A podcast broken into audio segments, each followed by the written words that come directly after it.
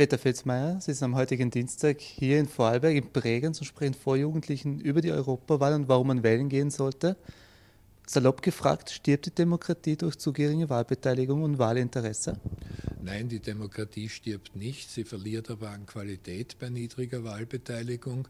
Denn wenn man bedenkt, dass in Vorarlberg bei der letzten EU-Parlamentswahl weniger als 40 Prozent hingingen, dann ist der Wahlvorgang natürlich korrekt. Aber wer immer Erster wird, nicht alle haben den dann ja gewählt, wurde von einem sehr, sehr kleinen Anteil gewählt und hat dementsprechend wenig politische Legitimität, auf die er sich beziehen kann ich bin ja der Vertreter aller des Volkes.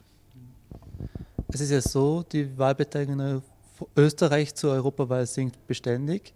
Den Jugendlichen wirft man gern vor, nicht an Politik interessiert zu sein. Warum sollte ein Jugendlicher überhaupt wählen gehen, wenn er nicht mal weiß, was er hier wählen sollte? Warum man wählen gehen sollte, hat mit dem Lebensalter genau gar nichts zu tun. Aber wenn beklagt wird, rund 80 Prozent der politischen Entscheidungen würden auf EU-Ebene bestimmt oder mitbestimmt werden, ob die Zahl nun ganz genau stimmt oder nicht, dann ist es einfach unlogisch, nicht wählen zu gehen. Denn Politik trifft allgemein verbindliche Entscheidungen, die unser Zusammenleben, ob jung oder alt, regeln. Und dazu verzichten, auch mitzubestimmen mit meiner Stimme, diese Logik erschließt sich nicht nur dem Politikwissenschaftler nicht, sondern sie ist auch nicht erklärbar. Es ist aber so, Politik ist nicht unbedingt interessant, nicht übertrieben spannend als 14-Jähriger, als 16-Jähriger. Dann sollte ich aber irgendwann mal wählen gehen und kenne mich jetzt hier nicht unbetrieben aus.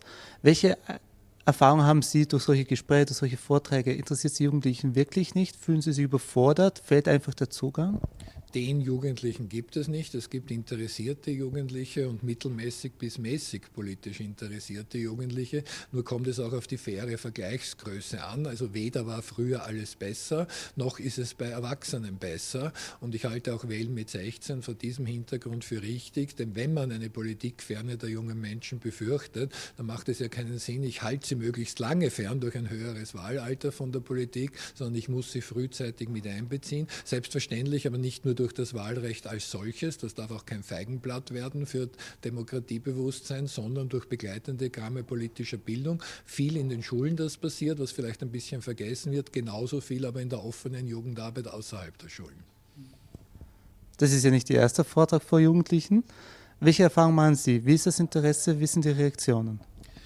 Meine persönlichen Erfahrungen in Vorträgen, in Diskussionen mit jungen Menschen sind sehr, sehr positiv über das Thema Politik. Allerdings, und dessen bin ich mir bewusst, gerade in der politischen Bildung, wenn ich da tätig bin, müssten wir vielleicht noch viel mehr dorthin, wo es weh tut, weil Schulklassen oder andere Jugendliche, die extra zu einer Veranstaltung kommen, die haben ja schon ein gewisses Grundinteresse. Wenn es über die Schule läuft, haben die das Thema auch mit ihren Lehrerinnen und Lehrern schon vorbesprochen dorthin gehen, wo es weh tut, wären vielleicht nicht nur die Jugendgefängnisse, das wäre der extremste Ort, aber im Streetwork-Bereich, in einem Shoppingcenter, wo sich junge Menschen treffen etc., die zu interessieren, ist dann schwieriger. Da muss man sagen, als Politikwissenschaftler hat es man leichter, wenn man schon auf die ohnehin Interessierten oft trifft.